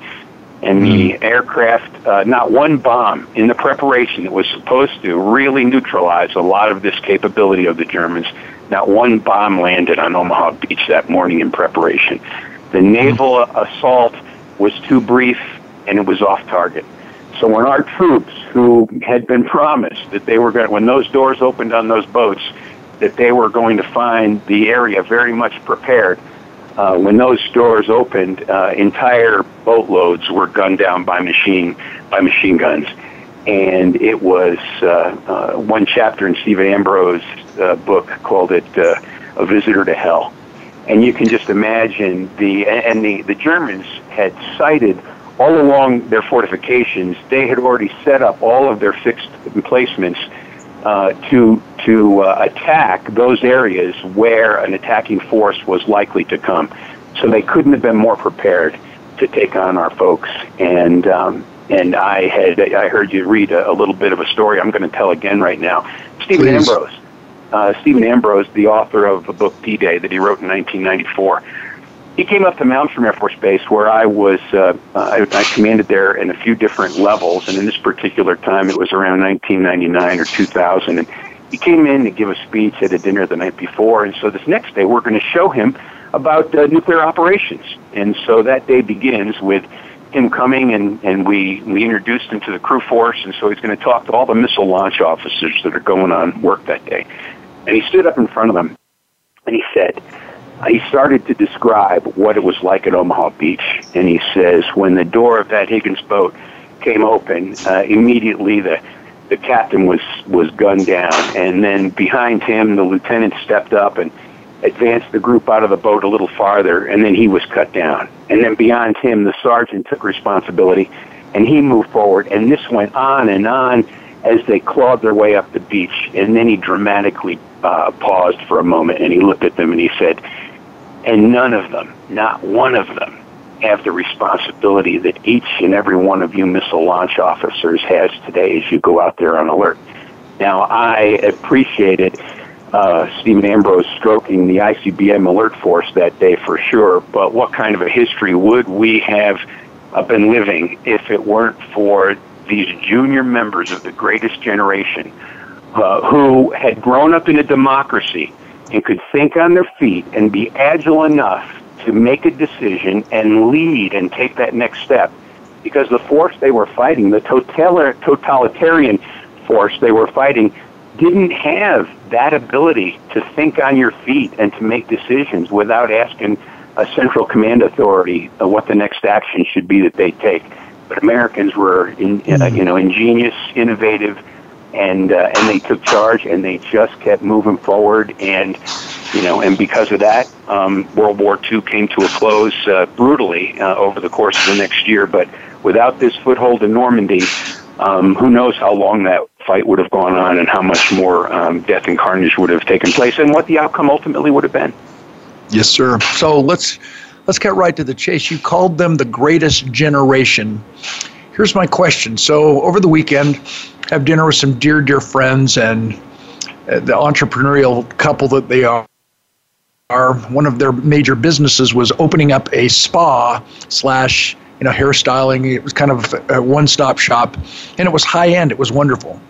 Well, they just sold it and let go.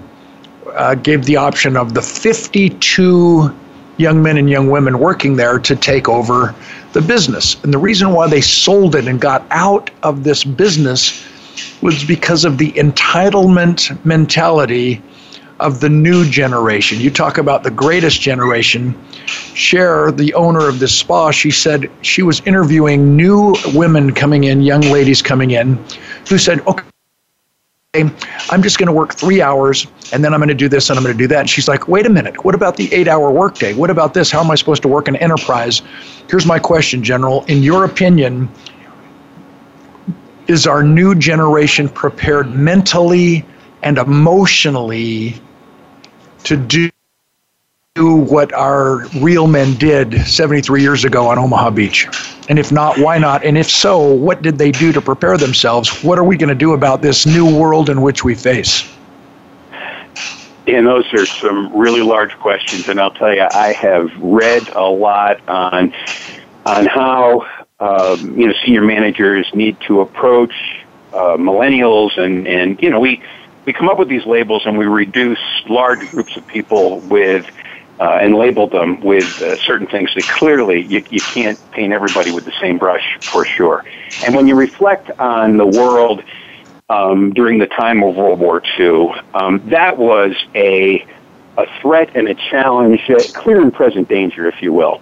And the entire nation was mobilized, and we put on a show of industrial might that the world had never seen before and has never seen again and is never likely to see again under such urgent terms because so much was at stake, so much was at risk. And therefore, generations were personally invested in the threats, and they were felt at home, and they were witnessed, and all the carnage was witnessed overseas. And there was a profound sense of understanding of just what the stakes were back at that time. And that forges generations of thought and sacrifice and those kinds of things that people had to actually live through, whether you were in the continental United States separated by oceans from this fight, or so much of America, so many people had their family invested it personally over there overseas, and so many didn't come home. So that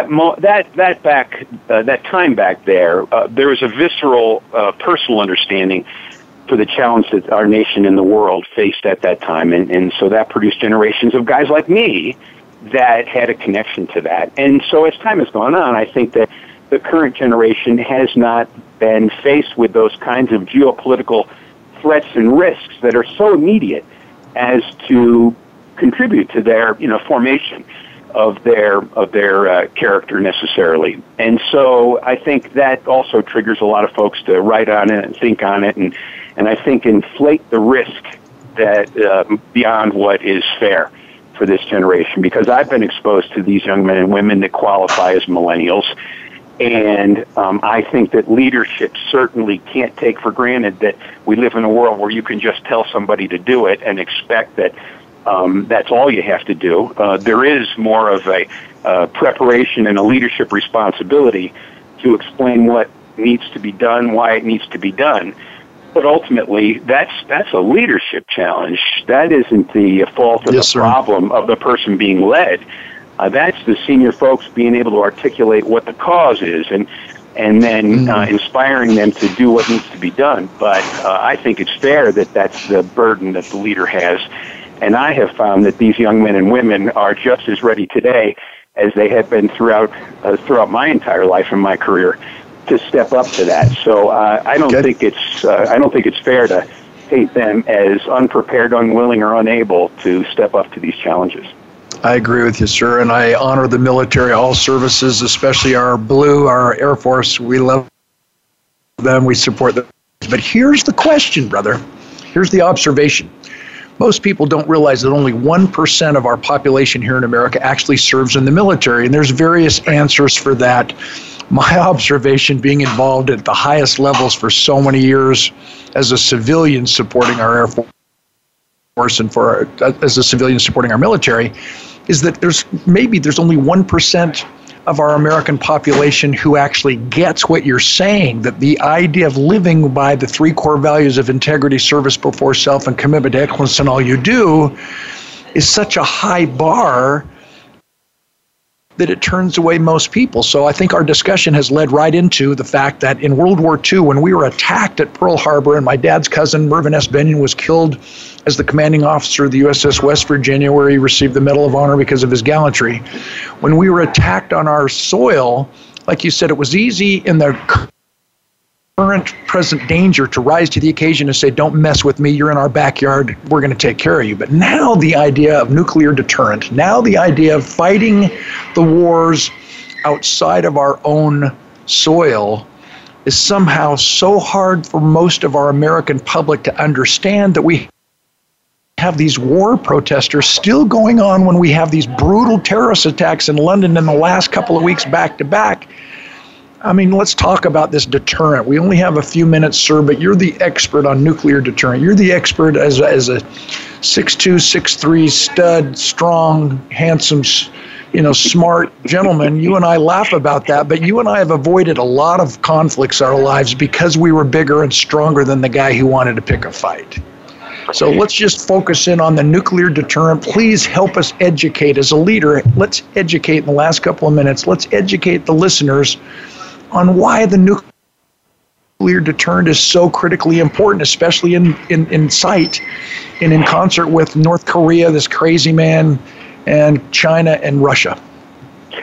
Well, Dan, that is just it's hard to summarize in a short amount of time all the factors I think that help inform this kind of a discussion. But let me try with this. I agree with you 100% that for a lot of our younger generations in America, that things have become, the threats have become a bit more distant and a bit more abstract to them. And as much as they can read what a guy like Kim Jong-un is doing, and as much as he's portrayed in the media as having all these, that the guy's an idiot or, lots of derogatory things, and I'm not going to argue those points as much as I'm going to say he's got a very deliberate path that he's on with his missile program. And just because he's had failure after failure, America didn't get a good ICBM launch till number 14 in the test program. So he's really working hard to perfect his capability. So he's a real threat, even if he's several thousand miles away. That's a bona fide threat and concern. But then when you look also at the terrorist attack in London last week, the terrorists, the future of a terrorist state like the caliphate and whatever ISIS is trying to do, that's never going to come to pass. And, that has been eroded and is on the verge of being snuffed out in Iraq. But terrorism itself, and when you see these attacks where folks are, probably loosely making this up in their apartment and then choosing their own targets, what they do is they try to put a wedge within society so that they can break trust, so that they can force people to, part of their freedom gets compromised by this effort to compromise trust between members of society. And then, if you don't stand strong, then you change your life and it impacts your quality of life. And we just could never tolerate that. The society in the United Kingdom, the United States, and in most parts of the world just cannot stand for that. So when it visits you close, even the youth in that area have to understand that you have to take a stand. And when it's remote and it's far away from you, you're less motivated to stand up to that threat until it gets closer to you, unfortunately. But when it's in your face, you got to take a stand. And I think when you watch the people of Manchester, it's pretty moving to see them all stand up and look so united. And if you're one of the evildoers and you're looking to say, this isn't quite the outcome we were thinking of getting out of that, or with what happened on London Bridge the other night, it's not the outcome that they seem to anticipate in the near term. But in the long term, it's an effort to break trust and to have people cower. And, democracies just don't cower very well. You can't take us there without us ultimately taking a stand and ensuring that our way of life and the freedom's preserved. I agree, brother. You're so articulate. I love it. I'm going to have you on the show so often, as I promised my listeners. But in the last couple of minutes, we've got about 5 minutes maybe. I want to go right to the real threat of China and Russia. Why are we cowering away from what they've been doing the last decade or more in building up their nuclear arsenal and their blue water navy, their military might, and why we as voters, why we as Americans need to be aware of the power of a deterrent, which is what one of your multiple expertises is in the global strike capability. Let's just go there for a minute, and then I know you're articulate. I might have to say, okay, let's just bring you back on the show. So let's just keep going until I have to cut you off. This is so fascinating to me. I love you so much. You just inspire the world, brother. About 8 years ago, as you know, we were preparing to do a New START treaty and the last nuclear posture review. There was also a wave of optimism that we could hit the reset button with Russia, and that we would not only be able to negotiate further reductions in our nuclear arms, but perhaps even beyond that treaty, we may be able, just together, without all these formal processes, continue to walk beyond those thresholds to get to even fewer nuclear weapons. And that was never an idea embraced by the Russians. And so, really, we continued to not so much move in that direction, but there was this disarmament drumbeat that was going on. And these young men and women that I would see that were wearing our Air Force uniform and talking to me about, I see all this stuff going on, but I hear this drumbeat that says we're going to get rid of all these nuclear weapons, and I don't see anyone except, maybe my service secretary and my chief of staff standing up saying, here are the needs that we've got, and they include these vital strategic capabilities. Nobody else is standing up to challenge this disarmament drumbeat. And then, of course, the Russians go into, they take Crimea, they go into eastern Ukraine, they get engaged in Syria, they threaten the Baltics, and they show their real colors. And we're blessed that we had built such a strong nuclear capability, strategic capability, that we were prepared for the Russians to show their colors, because you shouldn't be preparing these great national security capabilities based on promises and intentions. You need to face what the real capabilities are. We knew their capabilities. We matched their capabilities or have greater capabilities in some cases, except that we chose to not make a commitment to modernize our forces, where the Russians saw they were in trouble and they began modernizing their forces many years ago. And the Chinese have continued to modernize and expand their forces. So we're behind the eight ball when it comes to modernizing our forces. And we're blessed that American engineers had produced 50 years ago and 60 years ago the kinds of capabilities we're still depending on today, like the B-52 bomber and the Minuteman III. The Minuteman III came in the 70s, but the ICBM force that we built, and much of that legacy goes back to the late 50s and early 60s. We're just blessed that we were so good at it. But now we're almost late to need with the need to refresh and modernize these capabilities in order to maintain our credibility with threats that can challenge our existence. Yeah, you've got to cover that. Without slamming one side or of the aisle or another, for the last 8 years, our passive attitude towards nuclear deterrent and posturing ourselves as the strongest country in the world has led to a Putin in Russia who basically says, you know, you can't do anything to stop me. Let's draw a line in the sand, our administration did, and then when they crossed the line, then they changed the line. I'm like, you've got to, at some point, stop the aggression.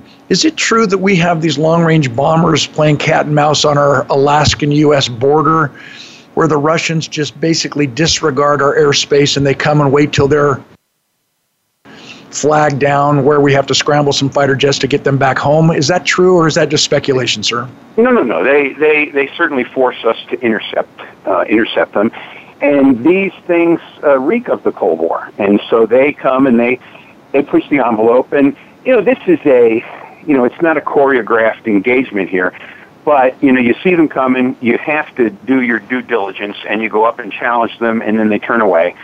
And, this is what was going on in the 50s and the 60s, and now there was a hiatus at some point right after the fall of the Soviet Union, but certainly it's back again. But to the point you made a minute ago about Putin actually said, hey, don't forget, I've got nuclear weapons, so if you want to challenge me in Ukraine or Crimea, let's all be thoughtful about the next move you make. And then he, specifically, I know it sounds almost comical, that he threatens Denmark with nuclear weapons, Poland, Saudi Arabia, and it's, you just, think here's a guy that is leveraging nuclear deterrence in a way that is very uncomfortable for us, and the West didn't have an effective response to curb his behavior. So exactly. Anyway, the world actually involves these level of forces. They are used every day in one capacity or another. And you've got to be credible, meaning you have to have capable systems and you have to have competent people, and it has to be believable to the other side. This is not a place on the battlefield we can afford to move away from or take a weaker posture. All right, so in the last 2 minutes together here, brother, before I bring you back on another day, in lieu of D-Day and honoring those who gave the ultimate sacrifice, I tear up every time I go to Arlington. I tear up every time I visit the Iwo Jima Memorial. I tear up every time I see the Air Force Monument. I tear up at the World War II, the Korean, the Vietnam Memorial. I just honor you so much. What is the single most important thing that you would say to our American public right now as voters if you were President of the United States? What would you want us to know about our future safety and our war against terrorism? The first thing that comes to mind is that as Americans, I really I appreciate how much the population at large honors our military. In ways that are, generations beyond the way we treated our returning veterans. And now they are included in how we honor all of our veterans. And thank God we reached that point as a society that we can do that. But that our ability to maintain and protect our national security, our interests, and our way of life is work that's done, hard work. It's done every day, and it's done every day in every capacity, and it's not just with the troops that are in the line of fire, though you think of them the most, but it's those that are just practicing and training every day to be as good as they can be in case they're ever called upon to do something like that. And it's the families that face financial challenges, that are moving from one place to another as we begin the summer, when so much of our military is in motion, as they're breaking down one household someplace else and we're moving them to another location to get greater experience or to move up to other greater responsibilities as we groom the military member for greater responsibilities. But the families have to then figure out, okay, what school system, where are we going to buy the house because we want to get to the best schools, and now the spouse leaves one job and asks for a fare to get another job. All of that goes on, especially in the summer, and that, too, is all a part of the kind of choices that our military makes and our families and the sacrifices that they make, and all of that adds to our national security. And so there is no small detail from combat operations through the next move that is not something worth honoring for the rest of our Americans who might not be wearing a uniform, but certainly have a great debt and are very grateful for the support of the uniform members and their families. Yes, sir. So what I translate that into to all of us who are voting Americans, yes, we need to fully fund education. Yes, we need to fully fund health care. We have so many social issues and special interests that affect all of us.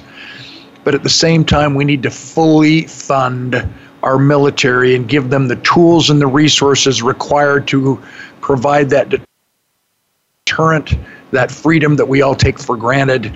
On this D-Day anniversary, 73 years ago, we had men, real men, storm the beaches of Normandy, France, that single-handedly turned around the outcome of our world as we know it today. God bless our military. God bless you, General. This is Dan Clark, voiceamerica.com, the Influencers Channel. And let me sign off with one of my favorite quotes that I've used in the past. It is the soldier, or the airman, the marine, the sailor, the Coast Guard. It is the soldier, not the minister, who has given us freedom of religion. It is the soldier, not the reporter, who has given us freedom of the press. It is the soldier, not the poet, who has given us freedom of speech. It is the soldier, not the campus organizer, who has given us freedom to protest. It is the soldier, not the lawyer, who has given us the right to a fair trial. It is the soldier, not the politician, who has given us the right to vote. It is the soldier who salutes the flag, who serves beneath the flag, and whose coffin is draped by the flag, who allows the protester to burn the flag. May we always honor our military and support their families. God bless all of us to influence anyone we possibly can to become all that they were born to be. God bless America. Please join me, danclark.com. Click on Receive Free Gifts and Training and join my tribe until next Tuesday. Let's enjoy our freedom and thank someone in uniform. God bless us.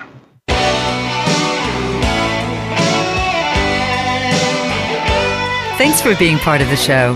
Be sure to join Dan Clark next Tuesday at 3 p.m. Eastern Time, 12 noon Pacific Time for another edition of The Art of Significance on the Voice America Influencers Channel. Remember, you too can achieve the level beyond success.